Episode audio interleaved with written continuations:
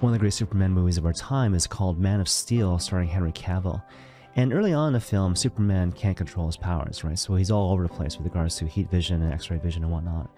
As a result of which, the school calls his mom, right? And so she finds him, you know, basically locked in a closet because he's afraid, and again, he can't control his powers. And then she asks him what's wrong, and he says in response, "Well, the world's too big."